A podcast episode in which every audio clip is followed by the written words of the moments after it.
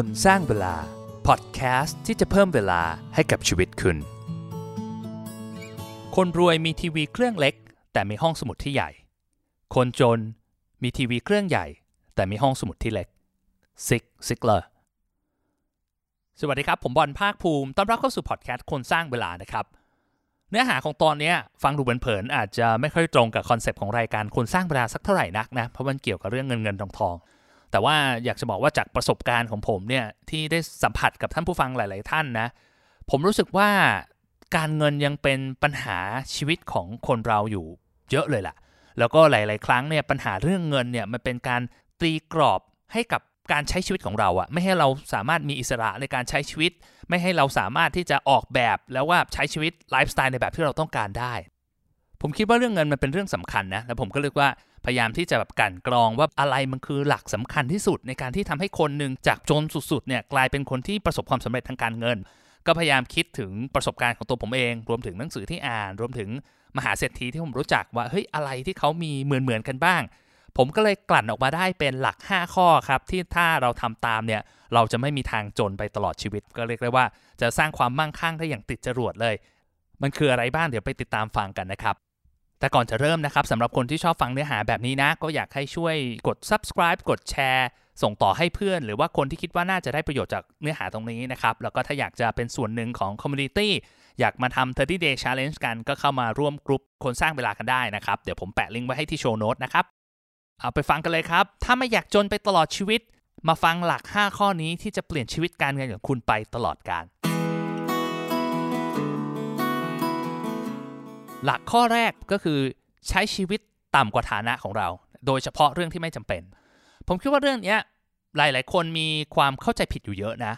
ว่าเฮ้ยคนที่เป็นเศรษฐีต้องแบบใช้ไลฟ์สไตล์แบบหรูหราต้องใช้ของแพง ต้องไปกินข้าวแพง ๆ กินโอมากาเสะตลอดเวลา หรือว่าต้องขับรถแพง ๆ ต้องใช้มือถือรุ่นใหม่ล่าสุดตลอดนะในความเป็นจริงเดี๋ยวเราต้องแบ่งแยกก่อนนะว่าคำว่ารวยเนี่ยคือมันมีรวยอยู่ 2 แบบนะ คือรวยโดยแบบเป็น self made หรือว่าสร้างขึ้นด้วยตัวเอง กับรวยเพราะว่าพ่อแม่รวยหรือว่าได้รับรายได้ทางอื่น โดยที่ไม่ได้แบบหามาเองนะครับสองกลุ่มนี้มีลักษณะนิสัยที่แตกต่างกันสมนึกภาพว่าลูกๆของเศรษฐีพันล้านเนี่ยกับตัวเศรษฐีพันล้านเองอะ่ะจริง ๆ อาจจะใช้ชีวิตไม่เหมือนกันเลยนะ เพราะว่าพอเรามีทุกอย่างแล้วเนี่ยมันก็อาจจะแบบเฮ้ยใช้ง่ายไม่ต้องคิดมากนะครับในขณะที่คนที่สร้างตัวเองจากศูนย์ขึ้นมาเนี่ยจะรู้สึกเลยว่า การใช้เงินโดยไม่จำเป็นเนี่ยมันจะเป็นเหมือนการใช้กำลังทหารไปกับสิ่งที่มันไม่มีประโยชน์ เพราะว่าเงินจริง ๆ มันก็เหมือนกับเป็นกองกำลังของเรา ถ้าเราเก็บกองกำลังนี้ไว้ แล้วเอาไปใช้ในสิ่งที่มันจำเป็นกว่าในการที่ลงทุนสร้างผลตอบแทน เอาไปทำธุรกิจ เอาไปซื้ออสังหาริมทรัพย์ สิ่งเหล่านี้มันจะช่วยทำให้เงินต่อเงิน แล้วก็ต่อยอดขึ้นมาได้นะเพราะฉะนั้นเนี่ยการใช้ชีวิตต่ำกว่าฐานะนี่ถือว่าเป็นเรื่องที่แบบจำเป็นมากๆ แต่การใช้ชีวิตให้ต่ำกว่าฐานะ ไม่ได้แปลว่าซื้อของที่ห่วยที่สุดถูกที่สุด เออ อันนี้ต้องเข้าใจก่อนนะ ผมให้มองว่าหลักของมันคือต้องซื้อของที่คุ้มค่าที่สุด เอายกตัวอย่างที่ผมคิดว่าน่าจะเห็นได้ได้ชัดอย่างหนึ่งก็คือโทรศัพท์ละกัน สมมติว่าวันนี้ผมใช้ iPhone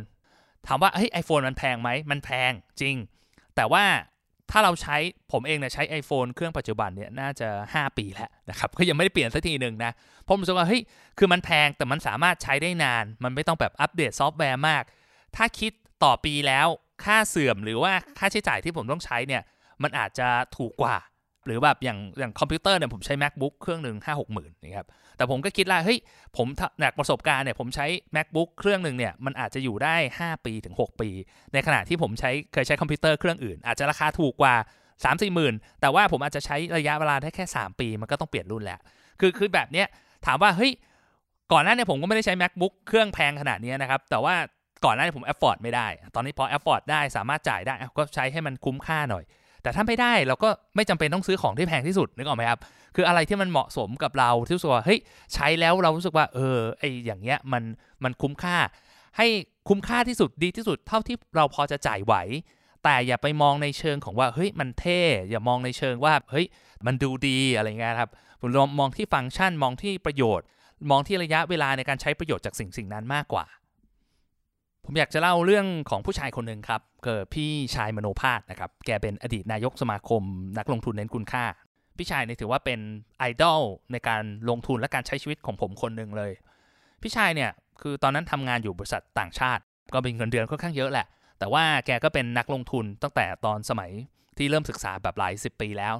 แกก็รู้สึกว่าแบบเฮ้ยจริง ๆ แล้วเนี่ยเรื่อง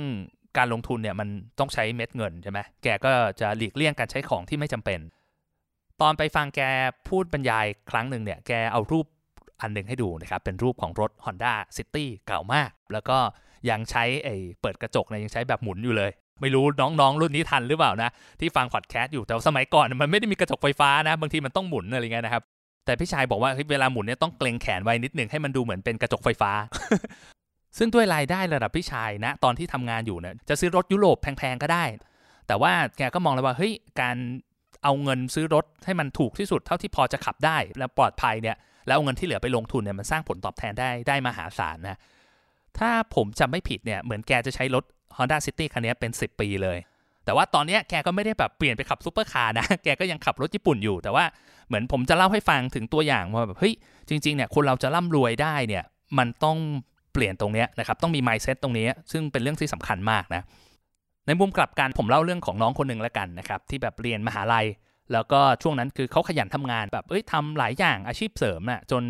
สร้างไรายได้ได้หลายแสนบาทช่วงอยู่มหาลัยเนี่ยแต่ว่าเขาทำข้อผิดพลาดทางการเงินที่ยิ่งใหญ่ที่สุดอันหนึ่งก็คือ เอาเงินก้อนนี้ไปดาวรถครับเพราะว่าอยากจะมีรถขับไปรับแฟนพาไปเที่ยวกันได้อะไรเงี้ย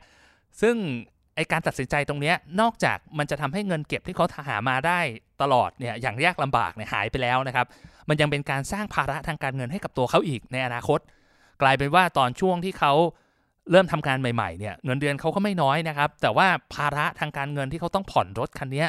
เรียกได้ว่าเกือบเกินครึ่งของเงินเดือนที่เขาได้รับด้วยซ้ำนะครับกลายเป็นว่าช่วงเวลาแรกๆ2อสปี แทนที่เขาจะมีเงินเก็บมากขึ้นเนี่ยก็จมไปกับรถทั้งหมด แล้วรถคันนี้สุดท้ายมูลค่าแทบมันก็แทบจะไม่เหลือเลยนะตอนขายออกไปเนี่ย เด็กคนนี้ไม่ใช่ใครที่ไหนแหละครับ ก็คือตัวผมเองนี่แหละนะที่ผมเรียกได้ว่าทำข้อผิดพลาดทางการเงินที่แบบใหญ่หลวงที่สุดนะเวลาผมไปบรรยายตามมหาลัยเนี่ยผมจะบอกน้องๆเลยว่าเอออย่าเพิ่งซื้อรถนะครับเพราะว่ารถเนี่ยมันคือคือผมย้อนกลับไปแล้วนะครับ ตอนนั้นซื้อรถ Toyota v ีออเนี่ยไม่กี่แสนบาทอะถ้ามูลค่าย้อนกลับมาจนวันเนี้ยด้วยผลตอบแทนที่ผมทำได้เนี่ยโอ้โหผมว่าผมซื้อรถซูเปอร์คาร์ได้เลย เพราะฉะนั้นเนี่ยบางที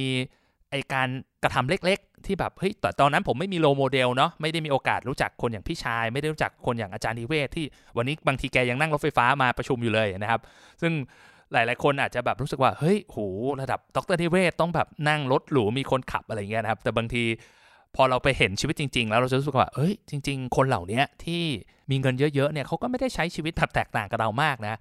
ก็ลองสำรวจตัวเองดูแล้วกันนะครับว่าเฮ้ยมันมีอะไรบ้างที่เราอาจใช้ชีวิต เกินฐานะของตัวเอง แล้วก็ถ้าพอปรับลดได้ก็ปรับให้มันเหมาะสมนะครับ อะไรที่ไม่จำเป็นก็ตัดออกไปได้นะ อย่างรถบ้านหรือว่ามือถือหรือว่าเครื่องใช้อุปกรณ์ต่างๆ ในชีวิตเนี่ยเราใช้ของที่มันจำเป็นจริง ๆ หรือเปล่า หรือว่าเราใช้ของที่มันแพงเกินไปไหมมีอะไรไหมที่แบบราคาย่อมเยาวกว่า แต่มันใช้ประโยชน์ได้เหมือนกัน ก็ลองลองสำรวจตัวเองดูนะ การใช้ชีวิตต่ำกว่าฐานะของตัวเองเนี่ยนอกจากมันจะช่วยให้เรารวยได้เร็วขึ้น เพราะเราเอาเงินตรงนี้ไปลงทุนต่อยอดได้ อีกอย่างหนึ่งที่มันช่วยคือมันช่วยให้เรามีอิสรภาพทางเวลามากขึ้น เรามีช้อยส์มากขึ้นอายุตัวอย่างละกันสมมติว่าถ้าวันนี้ผมใช้ชีวิตที่แบบหรูหราอยู่บ้านหลังละ 20-30 ล้าน แล้วก็ขับรถหรูๆแพงๆนะครับไอ้ spending ที่ผมต้องใช้ในการที่จะได้มาเพึ่งไลฟ์สไตล์ตรงนั้นเนี่ยมันจะทำให้ผมไม่สามารถจะใช้ชีวิตอยู่แบบปัจจุบันได้ โดยไม่ลำบาก ผมก็คือยังต้องไปหาทำงานหาเงินต้องทำงานประจำเพื่อที่จะหาเงินมาตอบไลฟ์สไตล์ของผม แต่วันนี้ด้วยเงินลงทุนของผมเนี่ยผมสามารถมีชีวิตอยู่รอดไปได้ อาจจะแบบไม่ได้แบบร่ำรวยมาก แต่อย่างน้อยสุดมันทำให้ผมมี flexibility มีเวลาในการใช้กับลูกๆ มีเวลาในการดูแลสุขภาพทำในสิ่งที่ผมชอบทำพอดแคสต์อันนี้ได้นะครับ เพราะว่าผมมีค่าใช้จ่ายที่ที่ต่ำกว่า ผมใช้ชีวิตต่ำกว่าระดับฐานะของผมเองนะ ก็ลองดูผมคิดว่ามันเป็นอะไรที่แบบทำได้ยาก แล้วก็มันเหมือนกับมันจะเป็นเขาเรียกว่าเป็นคอนเซ็ปต์หลายคนที่แบบไม่เคยได้ยินมาก่อน ไม่มีแบบอย่างในชีวิตมาก่อนจะแบบงงๆอะ่ะ เหมือนตัวผมเองตอนอยู่มหาลัยแบบเฮ้ยอ้าวทำไมอะก็มีเงินก็ซื้อรถมันก็ไม่แปลกไม่ใช่เหรออะไรเงี้ยแต่ถ้ามองย้อนกลับไปผมรู้สึกว่าเฮ้ยไอสิ่งเหล่านี้แหละมันเป็นตัวตัดสินใจเลยว่าอนาคตทางการเงินของเราเป็นยังไง ข้อที่ 2 อันนี้มันต่อยอดมาจากข้อแรกก็คือ เรียนรู้เกี่ยวกับการลงทุนตั้งแต่วันนี้เลย คือ skill การลงทุนเนี่ยเป็น skill ที่แบบเอาจริงๆนะตอนแรกมันจะดูเฉยๆอะแต่ว่าความเทพมันจะเพิ่มขึ้นตามเวลาและปริมาณเงินที่เรามี สมมุติอะยกตัวอย่างนะ เวลาเรามีเงิน 3 0 0แสนบาท เราหาผลตอบแทนได้ 20%ซึ่งก็ถือว่าเยอะแล้วนะ ต่อปีเนี่ย เราก็ทำได้แค่ปีละ 60,000 บาท ถูกไหมหกหมื่นบาทเนี่ยคือถ้าซื้อ iPhone 12 Pro Max รุ่นใหม่ล่าสุด รุ่นท็อปเนี่ยก็แทบจะไม่มีเงินเหลือแล้ว แต่ถ้าเรามีเงิน 3 ล้าน แล้วเราใช้เวลากับมันสัก 5 ปีนะโดยด้วยผลตอบแทนเท่ากันที่ 20%นะเราจะหาเงินได้ 4.5 ล้านบาท อันนี้ไม่รวมเงินต้นนะกำไรล้วน และคิดดูถ้าเรามีเงิน 10 ล้านร้อยล้าน และระยะเวลาแบบ 10 ปี 20 ปีเนี่ยโหมูลค่ามันจะแบบมหาศาลเลยไอ้เงินที่เราจะสร้างตรงนี้ได้นะครับ นี่แหละคือเหตุผลที่ทำไมคนรวยแล้วรวยอีก รวยขึ้นเรื่อย ๆ ในขณะที่คนจนทำยังไงก็ไม่รวย คือคนที่ไม่เข้าใจพลังของการลงทุนของไอ้ดอกเบี้ยทบต้นเนี่ยมันไม่มีทางรวยทันคนที่รู้เลยคำถามที่ต่อมาก็คือว่าอ้าวแล้วผมจะเริ่มยังไงนะเริ่มตรงไหนเนี่ยอยากจะลงทุน ผมอยากจะบอกว่าวันนี้มันมีข้อมูลที่ฟรีๆเยอะมากเลย แต่ก่อนอื่นเนี่ยเราต้องมีหลักที่เราต้องระวังนิดหนึ่งนะ ผมอยากให้แยกให้ออกก่อนว่าอะไรคือการเก็งกำไร อะไรคือการลงทุน คือการเก็งกำไรมันก็ไม่ได้แปลว่าเป็นสิ่งที่แย่นะ มันก็เป็นสิ่งที่สามารถหาเงินให้เราได้นะครับ อย่างเวลาผมลงทุนบางครั้งเนี่ยมันก็จะมีกึ่งกึ่งความเป็นเก็งกำไรอยู่บ้างนะ แต่จะบอกว่า การลงทุนเนี่ยมันจะช่วยสร้างผลตอบแทนให้กับเราได้ในระยะยาวๆ แต่ว่าการเก็งกำไรเนี่ยมันเป็นเหมือนการมองหาโอกาส ในการทำเงินในระยะสั้นๆ คือมันหาเงินได้ก็จริงแหละ แต่ว่ามันก็ต้องใช้พลังต้องคอยแบบ active ในการที่จะหาโอกาสในการลงทุนเรื่อยๆนะคือผมคิดว่าถ้าเราอยากจะเริ่มเนี่ยผมอยากแนะนำให้โฟกัสที่ fundamental ก่อนนะครับไม่ว่าสิ่งที่เราลงทุนจะเป็นอะไรนะ คือไม่ว่าจะเป็นหุ้นเป็นอสังหาริมทรัพย์ เป็นบิตคอยน์ เป็นทองคำหรืออะไรก็ตามเนี่ย เราต้องเข้าใจพื้นฐานก่อนว่า เฮ้ย มันแต่ละแอสเซทมันมีคุณค่าของมันยังไง จริง ๆ ผมไม่อยากจะบอกว่าจริง ๆ ทองคำกับบิตคอยเนี่ยมันจะดูเหมือนเป็นการเก็งกำไรมากกว่าการลงทุนเนาะ แต่ว่าถ้าการลงทุนสำหรับผมเนี่ยก็คือเป็นอะไรที่มันสามารถแบบสร้างแคชฟลูให้กับเราได้สำหรับผมเนี่ยการลงทุนจริง ๆ ก็คือหุ้นกับอสังหาริมทรัพย์ ก็ก็ลองดูแล้วกัน แต่ว่าถ้าเราแบบมีพื้นฐานในการลงทุนที่ดีแล้ว แล้วเรามาต่อยอดด้วยการเก็งกำไรอีกทีหนึ่งมันก็จะทำให้เราสามารถสร้างผลตอบแทนที่ยั่งยืนให้กับชีวิตของเราได้นะครับ อีกปัญหาหนึ่งที่คนมักจะเจอนะครับ เวลาเกี่ยวกับเรื่องแบบการลงทุนอะไรพวกเนี้ยเขามักจะคิดว่าแบบเฮ้ยเรายังมีเงินนิดเดียวเองนะจะไปลงทุนทำไม อย่างที่ผมบอกมีเงินแบบแสนหนึ่งอย่างเงี้ยลงทุนให้ได้ผลตอบแทน 20%มันก็แบบ 20,000 บาทเองนะครับ มันจะเหนื่อยไปทำไมนะ แต่อย่างที่ผมบอกคือเวลาที่ดีที่สุดในการที่จะปลูกต้นไม้สักต้นหนึ่งก็คือ เมื่อ 10 ปีที่แล้วถูกไหมครับ แต่เวลาที่ดีรองลงมาก็คือวันนี้ เพราะฉะนั้นเนี่ยอย่ารออย่ารีรอนะครับ เริ่มลงมือศึกษาเรื่องการลงทุนได้เลยตั้งแต่วันนี้นะ ข้อมูลฟรีๆมีเยอะมาก หลักข้อที่ 3 ที่จะเปลี่ยนชีวิตการเงินของคุณ ผมคิดว่าหลักข้อนี้เป็นเรื่องที่สำคัญมาก ๆ เลยนะ แล้วเราต้องถามตัวเองตลอด ก็คือว่าสร้างรายได้โดยอิงจากความสามารถไม่ใช่เวลา คือถ้าเราไม่ทำแบบนี้เราจะไม่สามารถปลดล็อกตัวเองจากเวลาได้เลยนะเพราะว่าเวลาเรามีจำกัดอะคือถ้ามีวิธีเดียวคือเราต้องทำให้ค่าตัวของเราต่อชั่วโมงเพิ่มขึ้นถูกไหมแต่ยังไงก็ตามเนี่ยเวลาที่เรามีก็คือวันละ 24 ชั่วโมงเหมือนกันแปลว่าเราอยากให้ได้เงินเยอะๆ มันก็ต้องแลกกับการที่เราต้องเอาสุขภาพเราไปแลก เราก็ต้องแลกกับความสุขในชีวิต เราต้องแลกกับเวลาที่เราให้กับครอบครัว คือแน่นอนแหละว่ามันมีหลาย ๆ อาชีพที่แบบรายได้สูงมาก เช่นแบบ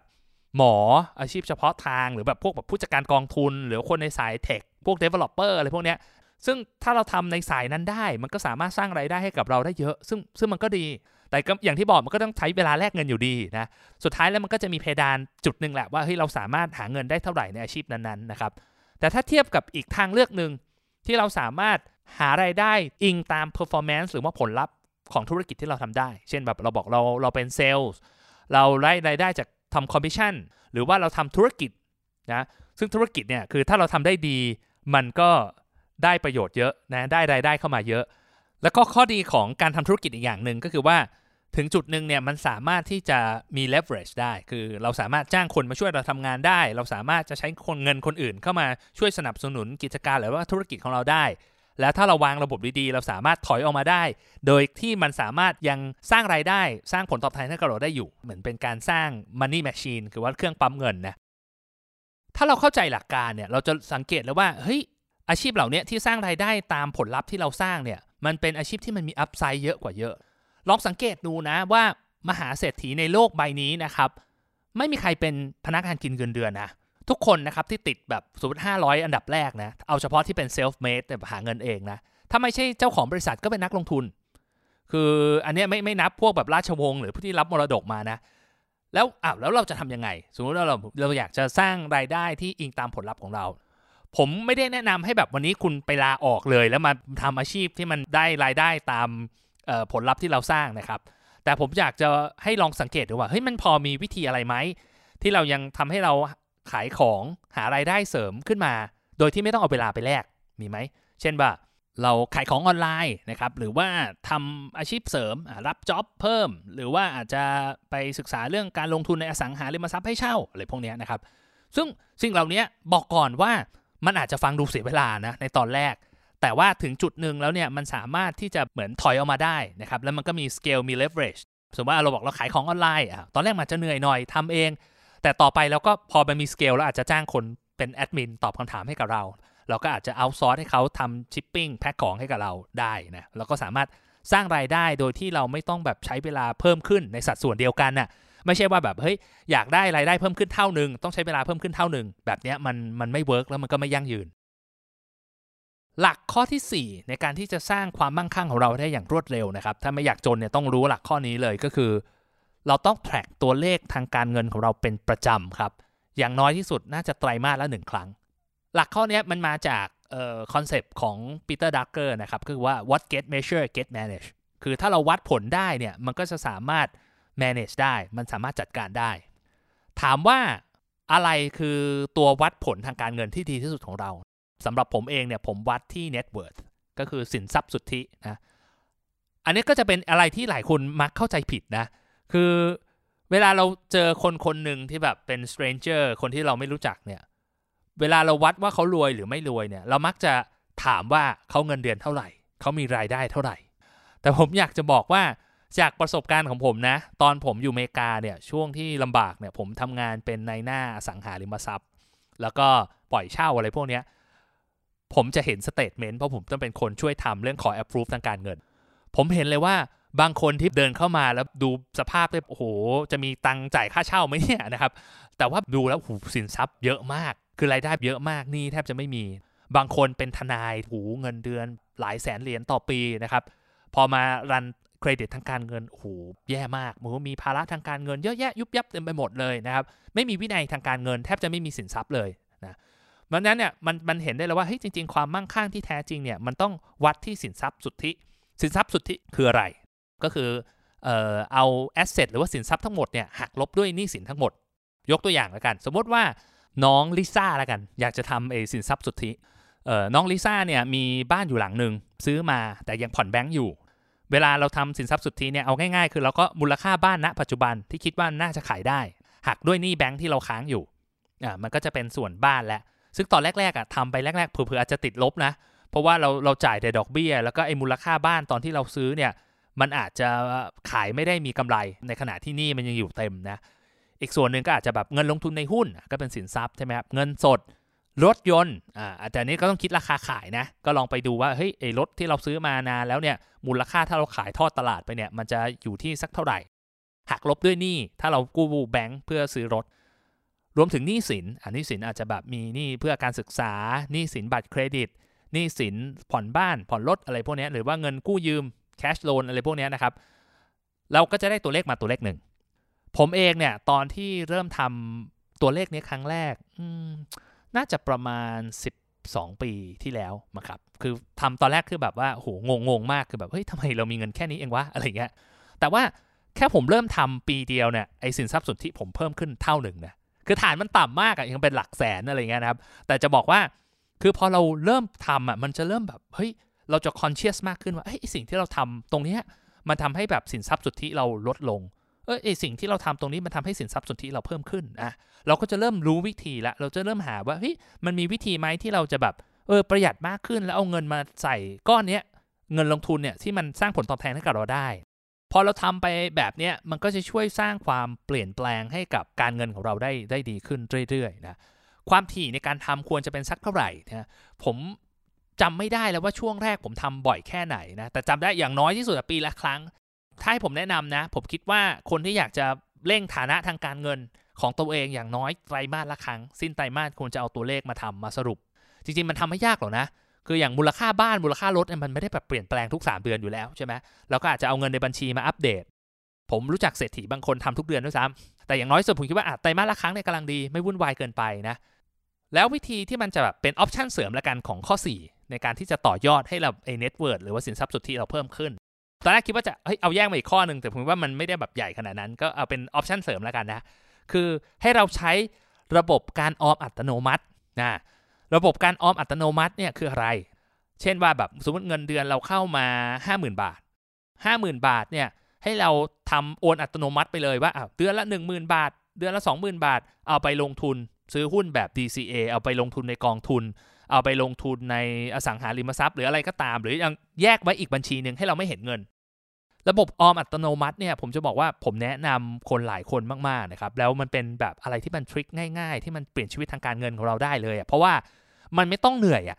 คนเพราะว่าคนรวยคนจนสิ่งอย่างหนึ่งที่ที่ต่างกันมาก ๆ เลยก็คือว่าคนรวยจ่ายให้ตัวเองก่อน แล้วค่อยจ่ายให้คนอื่น คือออมก่อนใช้ ในขณะที่คนจนใช้ก่อนแล้วค่อยออม เหลือเท่าไหร่ก็ออม ซึ่งแปลว่า priority ของชีวิตของเขาอะคือเขาเลือกที่จะมีความสุขกับการ spend มีความสุขกับการใช้เงิน มากกว่ามีความสุขกับการเก็บเงินถูกไหมซึ่งอันนี้ไม่ใช่เรื่องแปลกนะ มันเป็น psychology มันเป็นแบบเหมือนเป็น DNA เป็นนิสัยของแต่ละคนนะครับ อย่างผมเองเนี่ยเขาเรียกเป็น saver ก็คือเป็นคนที่ชอบเก็บนะ บางคนก็เป็น spender แบบให้มีความสุขกับการใช้การจ่าย ซึ่งแต่ละอย่างก็มีข้อดีข้อเสียไม่เหมือนกันนะ แต่จะบอกว่าไอ้เทคนิคเนี้ยสำหรับคนที่เป็น spender ช่วยได้เยอะมาก มันทำให้เราไม่เห็นเงินที่เรา ต้องออมอะ่ะมันทำให้เราแบบจัดการชีวิตของเราได้ง่ายขึ้นเยอะมากนะ แล้วก็มาถึงข้อสุดท้ายนะครับ ถ้าเราอยากจะรวยเราต้องมีทัศนคติต่อเรื่องเงินให้ดี ทั้งในเรื่องของการหาเงินรวมถึงเรื่องของคนที่มีเงินเยอะ ๆ ด้วยนะคืออันเนี้ยผมอธิบายก่อนสมัยก่อนนะผมตอนที่ยังไม่ค่อยมีตังค์นะครับ ผมมักจะเวลาเห็นคนขับรถซุปเปอร์คาร์มา หรือแบบรู้จักคนที่แบบมีตังค์เยอะๆเนี่ยผมมักจะคิดว่าแบบเฮ้ยเขามีตังค์เยอะแบบนี้เขาคงไม่มีความสุขหรอก นะ คือโอ้โหเราคงเขาคงไม่ได้มีเวลากับครอบครัวเขาต้องแบบทำงานหามรุ่งหามค่ำเขาแบบไม่ได้ดูแลสุขภาพอะไรอย่างเงี้ยนะครับเพราะฉะนั้นเนี่ยถ้าเรารวยไปเนี่ยเราก็คงลำแบบไม่มีความสุขแบบเขาเพราะฉะนั้นเราอย่ารวยเลย คือคือผมก็ไม่ได้บอกว่าเราอย่ารวยเลยนะ แต่ว่ามันเป็น message ที่ผมส่งให้ในจิตใต้สำนึกของผม หรือแบบบางทีผมก็คิดว่า อุ้ยเนี่ยเขารวยรู้สึกแบบอิจฉาเขารู้สึกว่าเนี่ยโหเขาคงพ่อแม่รวยเลยเนาะคงได้ขับซูเปอร์คาร์ไม่งั้นคงไม่มีตังค์ซื้อรถแบบนี้หรอกอะไรอย่างเงี้ยครับเรียกได้ว่าแบบดราม่าโคตรๆนะ คือผมรู้สึกไม่ดีกับคนรวย ผมรู้สึกไม่ดีกับการแบบที่มีตังค์เยอะๆอะมันมันเป็นภาพจำที่เรามักจะได้มาจากสื่อนะละครไทยอย่างเงี้ยจะคิดแล้วโหคนรวยต้องแบบเลวต้องแบบเป็นคนที่แบบเอาเปรียบคนอื่นโกงคนอื่นมาถึงจะรวยได้อะไรอย่างเงี้ยนะครับ แต่แต่จุดเปลี่ยนของชีวิตผมนะ ก็คือคุณแม่ผมเนี่ย เอาหนังสือเล่มหนึ่งให้อ่าน ก็คือชื่อไอ้เคล็ดลับสมองเงินล้าน Secret of the Millionaire Minds ของ T Half Acre นะครับ ผมอ่านแล้วก็มีโอกาสได้ไปสัมมนาเขาที่สิงคโปร์ มันเป็นสัมมนาฟรีนะ เออ มันเป็นแบบสัมมนาเพื่อแบบจะขายคอร์สที่แพงกว่าอะไรเงี้ยครับ แต่ผมไม่ได้ซื้อคอร์สแพงละผมก็ไปฟรีของผมนี่แหละ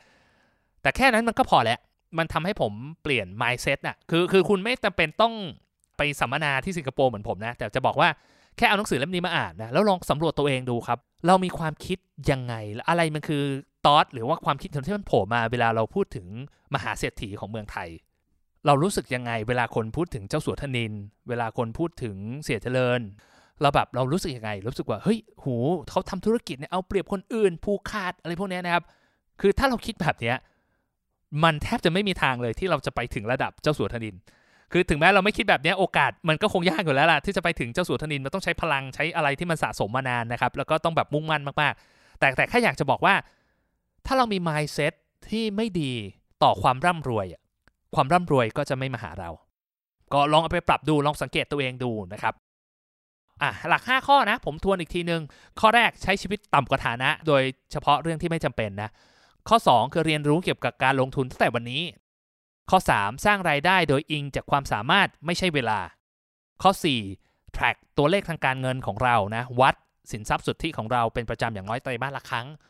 แล้วก็ข้อ 5 มีทัศนคติต่อเงิน และคนที่มีเงินเยอะๆให้ดี หลักข้อข้อนี้นะผมจะบอกว่ามันช่วยเปลี่ยนชีวิตทางการเงินของผม และผมเห็นไอ้สิ่งเหล่านี้ในตัวมหาเศรษฐี คนที่ประสบความสำเร็จทางการเงิน หรือว่าคนที่ผมอ่านประวัติของเขาเนี่ย ผมว่าเขามีข้อเหล่านี้ในการที่จะสร้างรายได้สร้างความมั่งคั่งให้กับตัวเขาเอง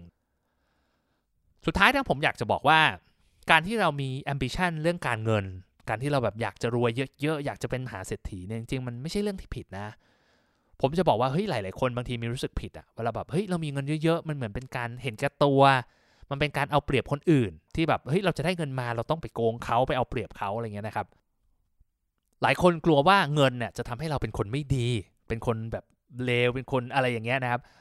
แต่ผมจะบอกว่าจริง ๆ แล้วการที่เราจะเป็นคนดีหรือคนไม่ดีนั้นน่ะมันไม่ได้ขึ้นอยู่กับเงินครับ แต่เงินเนี่ยมันจะทำให้เราเป็นตัวเราที่ชัดเจนมากขึ้นน่ะคือถ้าเราเป็นคนที่ดีอยู่แล้ว เป็นคนที่ชอบทำบุญสร้างกุศลให้กับคนอื่นเนี่ยการที่มีเงินเยอะๆมันก็จะทำให้เราทำประโยชน์กับคนอื่นได้มากขึ้น เราสามารถบริจาคเงินคนอื่นมากขึ้นช่วยเหลือคนอื่นได้เต็มที่มากขึ้น ยิ่งเรามีเงินเยอะเราก็จะช่วยเหลือคนอื่น ช่วยเหลือสังคมได้เยอะขึ้น เพราะฉะนั้นเนี่ยเรามารวยกันเถอะครับ มารวยด้วยกันนะครับฟังดูเหมือนตัวร้ายในละครนะที่แบบว่าหลอกพระเอกให้แบบไปทำธุรกิจที่มันไม่ดีนะแต่จริงๆนะผมผมจริงจังนะ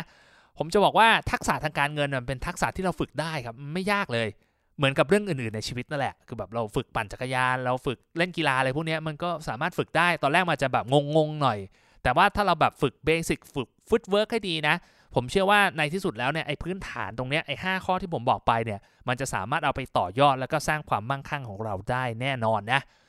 ก็เป็นกำลังใจให้กับทุกคนที่อยากจะประสบความสำเร็จทางการเงินนะครับนะครับถ้าชอบ episode แบบนี้ก็อย่าลืมช่วยแชร์ให้เพื่อนนะครับที่ยังมีปัญหาทางการเงินอยู่นะอย่างน้อยให้เขาได้มีหลักการหลักคิดเอาไปใช้ในชีวิตของเขานะครับแล้วก็ถ้าอยากเจอกันก็มาจอยในกลุ่มคนสร้างเวลาได้นะ